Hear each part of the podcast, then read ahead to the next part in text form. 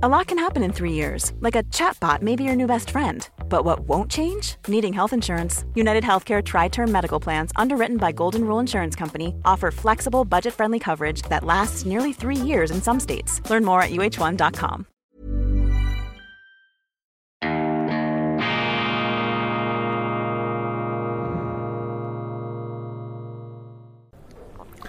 Grüezi miteinander. Einen wunderschönen guten Morgen, meine sehr verehrten Damen und Herren. Ich darf Sie herzlichst begrüßen bei Weltwoche Daily, die andere Sicht. Unabhängig, kritisch, gut gelaunt am Freitag, dem 24. Juni 2022. Ich befinde mich gerade in Andermatt in der Lobby des wunderschönen Hotels Jedi. Ich war noch nie in meinem Leben in diesem Hotel. Das ist das Hotel, das zur Gruppe gehört des ägyptischen Unternehmers Sami Saviris, der leider im Moment nicht in der Schweiz ist, sondern sich in einer Art Sabbatical mit der Familie beschäftigt, wie er mir geschrieben hat. Sonst hätte ich natürlich versucht, diesen großartigen Unternehmer hier vors Mikrofon zu bringen. Unglaublich, was dieser Sami Saviris da in diesen alten Artilleriezonen, kann man das so formulieren, in diesen alten Artilleriezonen, in den Jagdrevieren der Schweizer Gebirgsinfanterie im Städtchen in der Gemeinde Andermatt auf die Beine gestellt hat. Das ist also wirklich eine ganz tolle Hotelanlage. Und warum bin ich hier? Wir hatten mit der Weltwoche gestern unseren großen Golf-Event. Wir haben hier Golf gespielt mit Lesern der Weltwoche. Sie haben das Inserat natürlich gesehen in unserer Zeitung. Das ist ganz wichtig für uns, dass wir hier den Austausch pflegen können. Die Leser, die Leserinnen sind ja das Wichtigste für die Weltwoche. Das ist unser Kapital. Und wir haben gedacht, machen wir mal so einen Golf-Nachmittag hier in Andermatt, und das hat gestern stattfinden können bei sonnigen Außenbedingungen, allerdings dann mit zunehmendem Nachmittag ist es etwas windiger geworden, wobei wir haben den großen früheren Skifahrer und Olympiasieger Bernhard Russi gefragt und er hat gesagt, nein, das ist doch kein Wind hier oben, das ist erst die Air Condition. Bernhard Russi war auch dabei, wir haben einen Anfängerkurs gemacht und auch ein Golfturnier für die etwas Fortgeschrittenen. Ich selber bin ja kein Golfspieler, aber keine Ahnung von diesem Sport. Ich bin ein Landhockeyaner, ich bin ein Landhockeyspieler. Von dort her bringe ich allerdings gewisse Schlagvoraussetzungen mit. Allerdings wurde ich dann brutal an die Limiten meiner technischen Möglichkeiten hier geführt. Ja, was sind die großen Themen des Tages? Eine Aufstellung in den Freiburger Nachrichten gibt zu reden und sie gibt zu denken. Wir haben ja das Problem in der Schweiz, dass die Bundesbetriebe in einem, zurückhaltend formuliert, nicht optimalen Zustand sich befinden, was die Leistung, was den Output, was die Performance dieser Bundesbetriebe angeht. Und in diese Diagnose fällt nun eine Aufstellung der Saläre, die wir da den Freiburger Nachrichten entnehmen können. Und da muss ich sagen, das sind also schon stolze Löhne, die unsere Spitzenbeamten und Spitzenunternehmer, dieser Spitzenangestellten, muss ich korrekterweise sagen, unsere Bundesbetriebe hier nach Hause bringen. Zum Beispiel Hans-Rudi Köng von der PostFinance, 832.046 Franken. Robert Cirillo, der Postchef, 821.285 Franken. André Wall von der RUAG, 794.538 Franken. Dann der SBB-Chef Vincent Ducrot, immerhin noch 757.382 Franken. Felix Weber von dem größten Schweizer Unfallversicherer Suva, 634.168 Franken. Und Gilles Marchand vom immer wieder Pannen- und kritikgeplagten Schweizer Fernsehen, der SRG-Direktor, 534.014 Franken. Das sind natürlich unglaubliche Beträge, die hier von Leuten kassiert werden, die ja nicht in der freien Wildbahn des Wettbewerbs, in der freien Marktwirtschaft sich behaupten müssen. Und deshalb sind diese Löhne ein Hohn, die sind im Grunde auch ein Witz und sie sind gar nicht zu rechtfertigen, denn das sind ja krisensichere Jobs, die sie haben.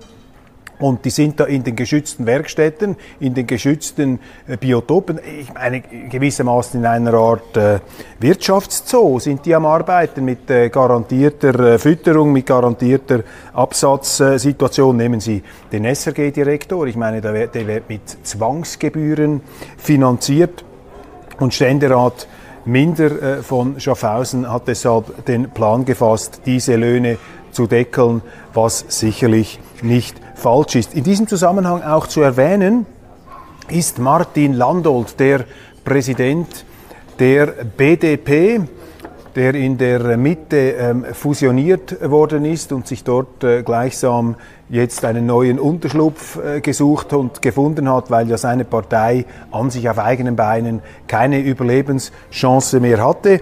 Er ist nun, hat zugepackt, er hat dieses hochdotierte Pöstchen von Santé Suisse übernommen. Und da bekommt er für einen 50%-Job 140.000 Franken für ein paar Sitzungen, das ist Santé Suisse, das ist eine ganz wichtige Interessensorganisation unter Schweizer Politikern und da haben sie eben genau diese Unsitte der Pöstchenkorruption, da haben sie einen erfolglosen Parlamentarier, der im Grunde seine eigene Partei in den Sand gesetzt hat und der wird jetzt noch belohnt mit so einem 50%, 140.000 Franken Posten bei der Santé Suisse. Das sind Vorgänge, die nicht dazu beitragen, den Eindruck zu zerstreuen, dass auch in der Schweizer Politik das süße Gift der Korruption Einzug gehalten hat. Schauen wir mal über die Landesgrenzen hinaus. Es sind ja jetzt große Bewegungen im Gang, die Ukraine im Schnellzugsverfahren in die Europäische Union zu integrieren. Eine Idee, die ich falsch finde, die auch aus falschen Motiven gemacht wird. Eine Idee, die natürlich nur zu sehen ist vor dem Hintergrund dieses Kriegs. Gäbe es diesen Krieg nicht, würde man keinen Gedanken daran verschwenden, die Ukraine in die EU zu integrieren. Aber jetzt macht man das, weil man glaubt, damit ein Zeichen der internationalen Solidarität setzen zu können. Man handelt aber nicht nach dem Auftrag oder nach dem mutmaßlichen Auftrag der Europäischen Union, sondern das ist eben diese Sponti-Politik, diese aus dem Bauch heraus Politik, diese Gefühlspolitik, die schlechte Resultate produziert. Das dürfen Sie eigentlich nie machen. Sie dürfen nie solche Weichenstellungen machen in einer Zeit der Auseinandersetzung, in einer Zeit der Aufgewühltheit. Dann treffen Sie immer falsche Entscheidungen. Ist ein Sinnbild dafür, dieser Ukraine-Entscheid der Europäischen Union, diese Zwängerei jetzt, diese Brechstangenübung, ist ein Beweis dafür, dass eben unsere Politik, großes Problem, von Emotionen regiert wird und das Nüchterne, das abwägende Kalkulieren ist da stark in den Hintergrund gedrückt worden. Und diese Nachricht jetzt mit der Ukraine, die verärgert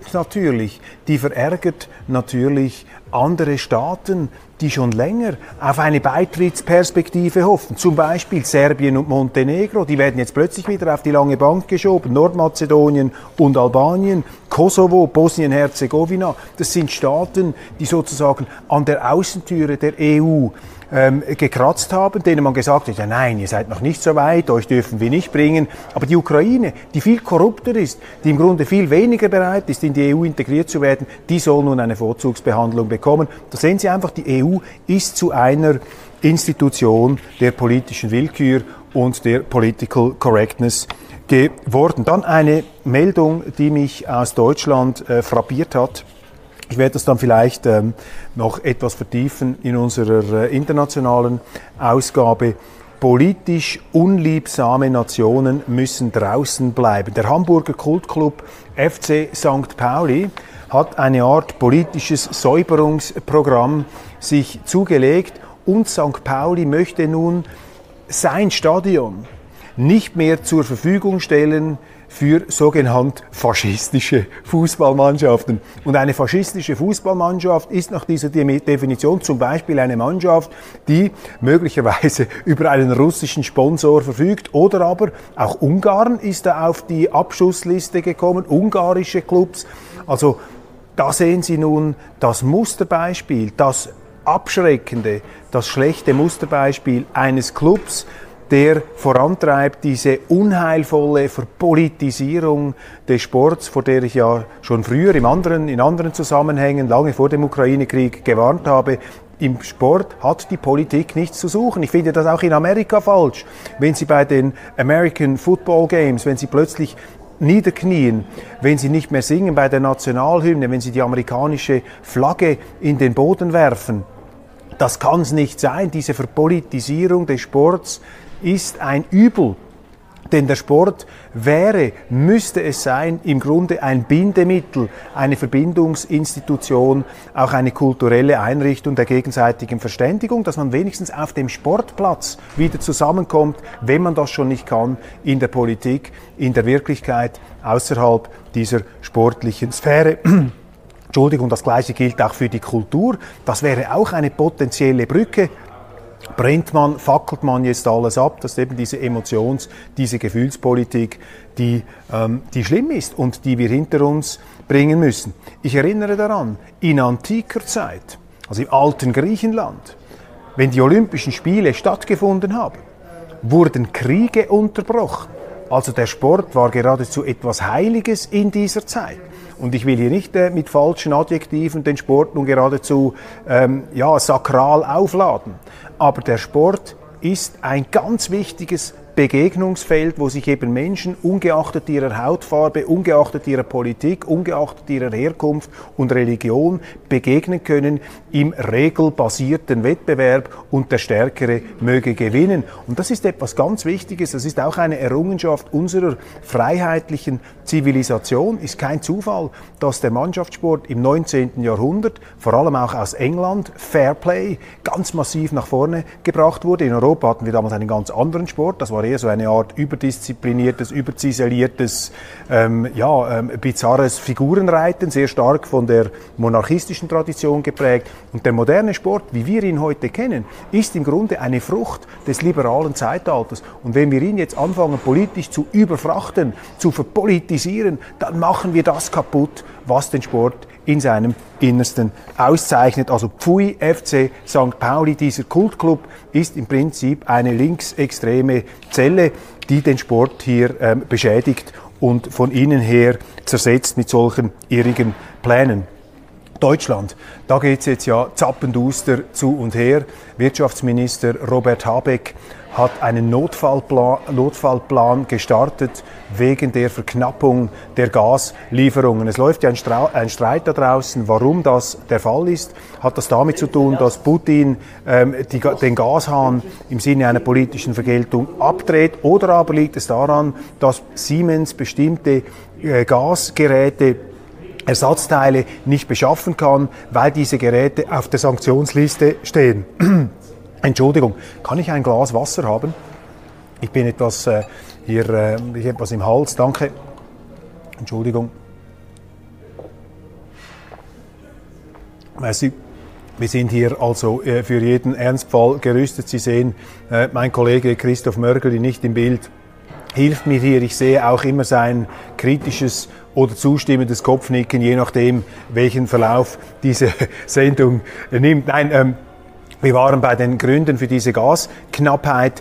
Sind sie politisch? Haben sie mit der Lieferproblematik zu tun? Egal, in beiderlei Hinsicht, egal wie es wirklich ist, diese Gasknappheit ist eine Folge natürlich der Sanktionspolitik gegen Russland, einer Sanktionspolitik, die kernfalsch ist. Denn wenn Sie glauben, durch Sanktionen von Rohstoffen Russland zu schaden, dann ist das der größte anzunehmende Irrtum, den man politisch begehen kann.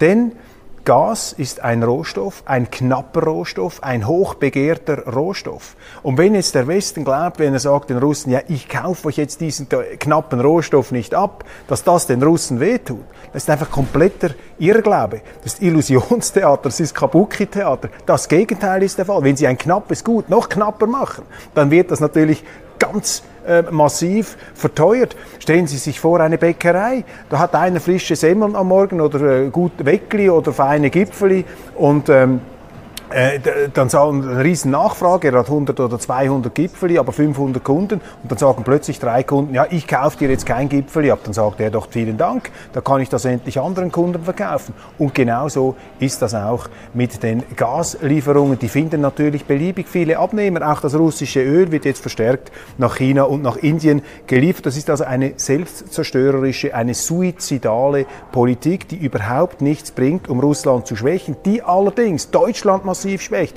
Und wenn Sie in einem heißen Junimonat, der von den Medien ja bereits als ein Vorbote der Klimaapokalypse gedeutet wird, wenn Sie selbst in einem derart aufgeheizten Juni einen Energienotfallplan lancieren müssen. A lot can happen in 3 years, like a chatbot may be your new best friend. But what won't change? Needing health insurance. UnitedHealthcare Tri-Term Medical Plans, underwritten by Golden Rule Insurance Company, offer flexible, budget-friendly coverage that lasts nearly 3 years in some states. Learn more at UH1.com. Everyone knows therapy is great for solving problems. But getting therapy has its own problems, too. Like finding the right therapist, fitting into their schedule, and, of course, the cost. Well, BetterHelp can solve those problems. It's totally online and built around your schedule. It's surprisingly affordable, too. Connect with a credentialed therapist by phone, video, or online chat, all from the comfort of your home. Visit BetterHelp.com to learn more and save 10% on your first month. That's BetterHelp, H-E-L-P. Dann sehen Sie, dass die Politik des Westens, wir schaffen das, die Politik Deutschlands, wir schaffen das, erneut in ihr Gegenteil verkehrt wird. Das ist ein klassischer Schuss ins eigene Knie und die Zeche zahlen, natürlich nicht die Habecks, die können sich das leisten, die haben vielleicht sogar inflationsbereinigte Saläre, die bekommen den Strom gratis und auch den Treibstoff für ihre Autos und für ihre Regierungschats, die merken nichts davon. Aber Sie, meine Damen und Herren, die Leute, die Bürgerinnen und Bürger, die werden natürlich zur Kasse gebeten. Und die Schweiz hängt da mit dran. 15% unseres Energiemix sind mit Gas gedeckt. Und wenn das russische Gas nicht mehr nach Europa kommt, dann trifft das auch die Schweiz. Und das ist eine hochbedrohliche Situation, denn wenn das Gas ernsthaft ausfällt, dann ist eben auch die Stromsicherheit in Deutschland gefährdet. Und am deutschen Stromnetz wiederum ist auch die Schweiz verquickt, hängt sie ebenfalls daran. Das sind ganz erhebliche Gefahren, die durch eine unbedachte, unseriöse, verpfuschte Sanktionspolitik gemacht wurden. Die Zeche zahlen die Bürgerinnen und Bürger. Dann der Kommunikationschef von Alain Berset, Peter Lauener, ich glaube er heißt Peter Lauener, ist ja Hals über Kopf nicht mehr tätig gewesen für Alain Berset. Er ist zurückgetreten, daraus wurde ein großes Geheimnis gemacht. Warum ist Lauener zurückgetreten? Ich frage gerade meinen Kollegen, heißt der Peter Lauener, ist das richtig? Peter Lauener, quasi wie ein Schatten von Berset, übrigens auch ganz eng verbandelt mit den Ringier-Medien. Man hat ihn kaum je im Bundeshaus gesehen, ohne einen oder zwei Ringier-Journalisten im Schlepptau. Die haben quasi direkt Kommunikation gemacht aus dem Departement Berset in die Redaktionsstuben von Ringier. Darum hatte der Blick auch während der Corona-Zeit, noch vor den bundesrätlichen Pressekonferenzen, alle Informationen zu Corona. Nein, natürlich hat man da nie Untersuchungen gemacht wegen Amtsgeheimnisverletzung, obwohl alles eine permanente, mehrjährige Amtsgeheimnisverletzung gemacht wurde, die dort offensichtlich war und eben auffällig, wie im Grunde unbefangen, mit geradezu entwaffnender Offensichtlichkeit sind hier die Blickkollegen mit dem Herrn Lauener fast schon händchenhaltend durch die Wandelgänge des Bundeshauses gegangen. Nun also dieser Peter Lauener, mysteriös entfernt, rausgeflogen. In der Weltwoche, Weltwoche Daily, Christoph Mörgeli hat aufgedeckt, um was es da geht. Offensichtlich ein Verfahren wegen Amtsgeheimnisverletzung im Zusammenhang mit der Firma Crypto AG. Ist ja ein Skandal für sich. Sie erinnern sich, das ist diese Dechiffrier-Firma, die in einer konzentrierten Aktion von Schweizer Fernsehen, Ringier und Tagesanzeiger vor einiger Zeit versucht worden ist, zum Weltskandal hinzustellen. Man hat dieser Crypto AG in Zug domiziliert, gleichsam eine Verschwörung, eine Ausspionierung der halben Erdkugel zum Vorwurf gemacht und damit auch die Schweiz hineingezogen. Die Schweiz hätte das gewusst, das sei ein Missbrauch und so weiter gewesen. Wir haben hier immer davor gewarnt, diesen aufgeblähten Pseudoskandal diesem Skandal allzu großen Glauben zu schenken. Die Geschichte ist in sich auch etwas zusammengefallen, aber offensichtlich, das ist der Verdacht, der im Raum steht, mutmaßlich, es gibt natürlich die Unschuldsvermutung, ist Peter Lauener da irgendwie beteiligt gewesen, dass Geheimnisse aus den Bundesbehörden, vielleicht auch aus den Untersuchungsbehörden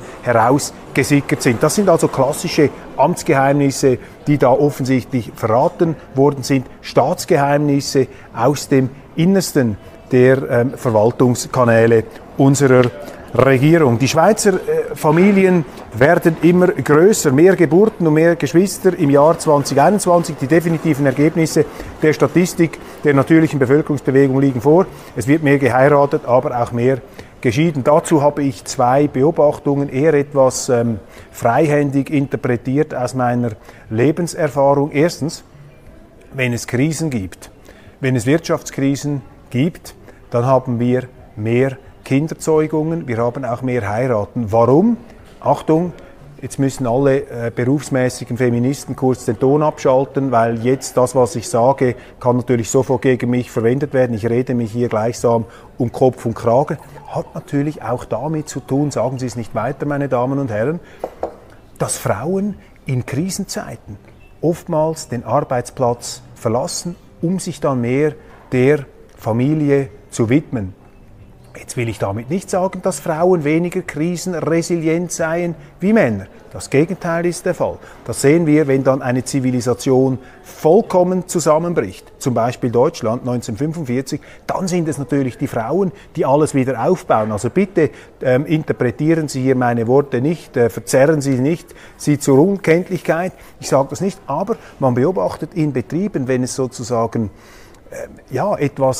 wenn der Druck steigt, wenn die wirtschaftlichen Umstandsfaktoren etwas ins Rutschen, ins Knistern, ins Scherbeln, ins Krachen geraten, dann ist das eine Zeit, in der ich beobachtet habe, immer wieder, in Firmen, in denen ich tätig war, dass Frauen tendenziell sich dann wieder stärker auf die Familie konzentrieren. Zweiter Hintergrund, auch das eher eine Ahnung als eine empirisch festgemachte Tatsache. Ich glaube, das könnte auch damit zu tun haben, dass wir eine starke Zuwanderung in die Schweiz haben, aus Weltgegenden, wo die Familie eben noch nicht so zersäbelt und zersägt wurde wie bei uns. Bei uns gibt es ja einen regelrechten ideologischen Krieg gegen die Familie. Gerade die Feministinnen reden ja die Familie schlecht, vor allem die Rolle der Frauen in den Familien. Die Mutterrolle, das wird ja da sozusagen geradezu in die Schandecke weggedrückt, völlig zu Unrecht, denn im Grunde die Aufgabe, kommende Generationen zu erziehen, ist doch eine eminent wichtige Aufgabe. Aber wie auch immer, dieser Familienboom, dieser Heirats- und Kinderboom könnte natürlich auch mit Migrationsfaktoren zusammenhängen. Aber ich habe den Artikel genau studiert mit der Lupe. Und nicht einmal zwischen den Zeilen ist so etwas angedeutet worden. Dann brisante Festnahmen in Deutschland, meine Damen und Herren. 2 Männer sollen Verbrechen mit Sprengstoff in der Schweiz geplant haben. Schweizer im Alter von 24 und 26 Jahren werden verdächtigt, eine Straftat in einer schweizerischen Großstadt geplant zu haben. Die beiden wurden nun in Stuttgart verhaftet. Hochinteressant. Wir sind gespannt, was die Hintergründe sind. Offensichtlich Schweizer, das ist nicht Schweizer mit islamistischem Hintergrund, vielleicht eine islamistische Straftat, vielleicht auch sind das militante, was auch immer, Gegner von irgendetwas, die da eine Straftat geplant haben. Aber hier die deutschen Behörden offensichtlich auf Zack. Sie haben zugeschlagen und der Schweiz dadurch eine möglicherweise schlimme Straftat erspart. Wenn dieser Worst Case tatsächlich sich bewahrheiten sollte, dann geht unser Dank hier aus der Schweiz an die deutschen Strafverfolgungsbehörden, dass sie hier unserem Land einen sehr großen Dienst erwiesen haben. Zum Schluss noch Interessant, Elvis Presley. Baz Luhrmann, ein sehr erfahrener, erfolgreicher, anspruchsvoller Hollywood-Regisseur, hat einen Film gedreht über den King of Rock'n'Roll, über den legendären Elvis Presley.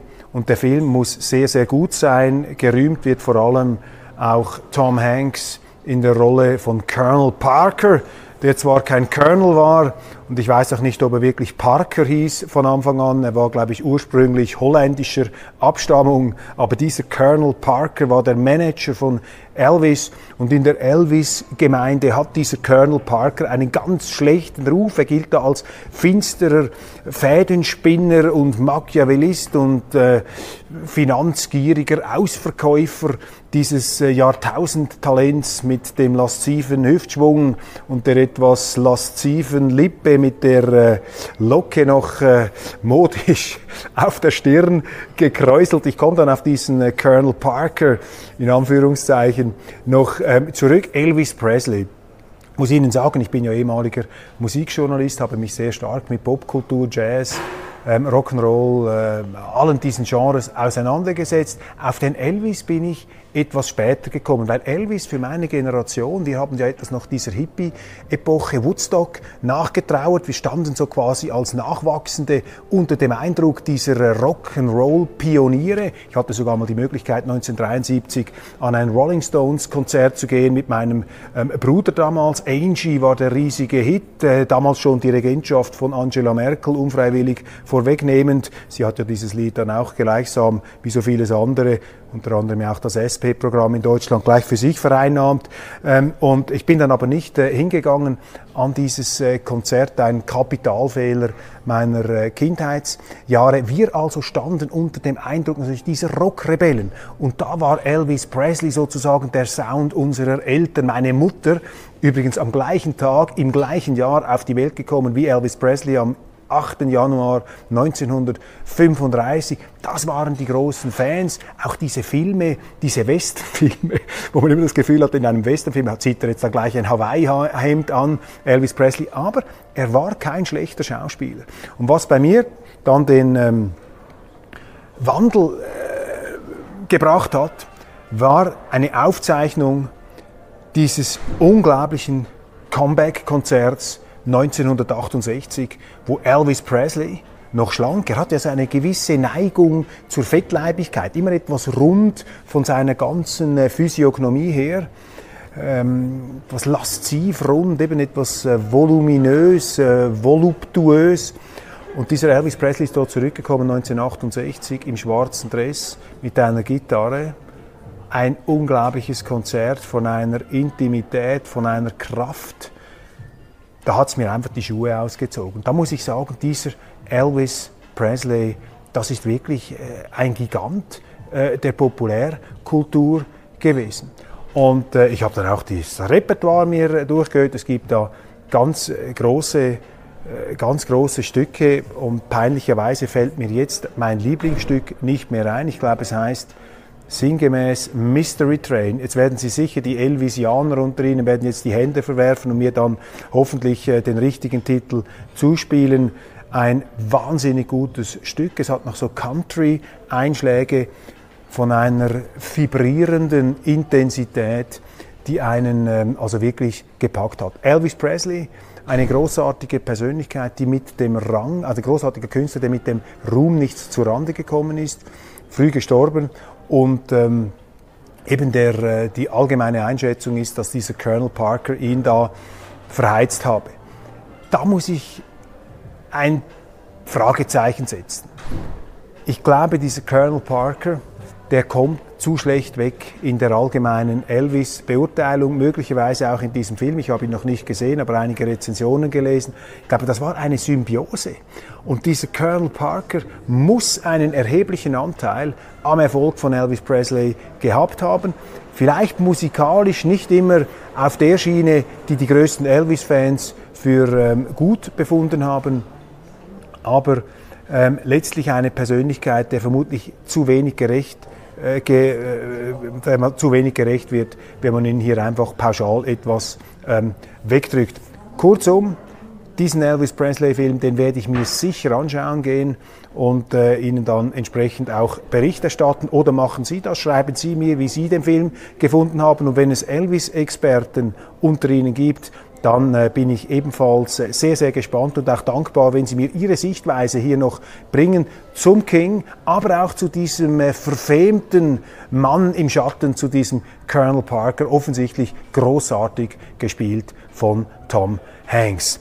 So, das war's von der heutigen Sendung von Weltwoche Daily. Ich danke Ihnen ganz, ganz herzlich für die Aufmerksamkeit in dieser Woche, dass Sie dabei geblieben sind. Wir haben ja wirklich eine ganz, fast schon eine Fieberkurve internationaler Mobilitätsbewegungen hingelegt. Wir waren in Dubai, wir sind jetzt in Andermatt, wir senden aus dem wunderschönen Jedi Hotel, was wirklich fantastisch ist. Und Ihnen wünsche ich, meine Damen und Herren, von Herzen ein schönes, erholsames Wochenende. Abonnieren Sie die Weltwoche. Abonnieren Sie auch den YouTube-Kanal Weltwoche Daily, damit wir gemeinsam die 100.000er-Marke kratzen. Wir sind ja jetzt schon über 73.000, machen stetige Fortschritte. Fantastisch, ganz herzlichen Dank für Ihr Vertrauen.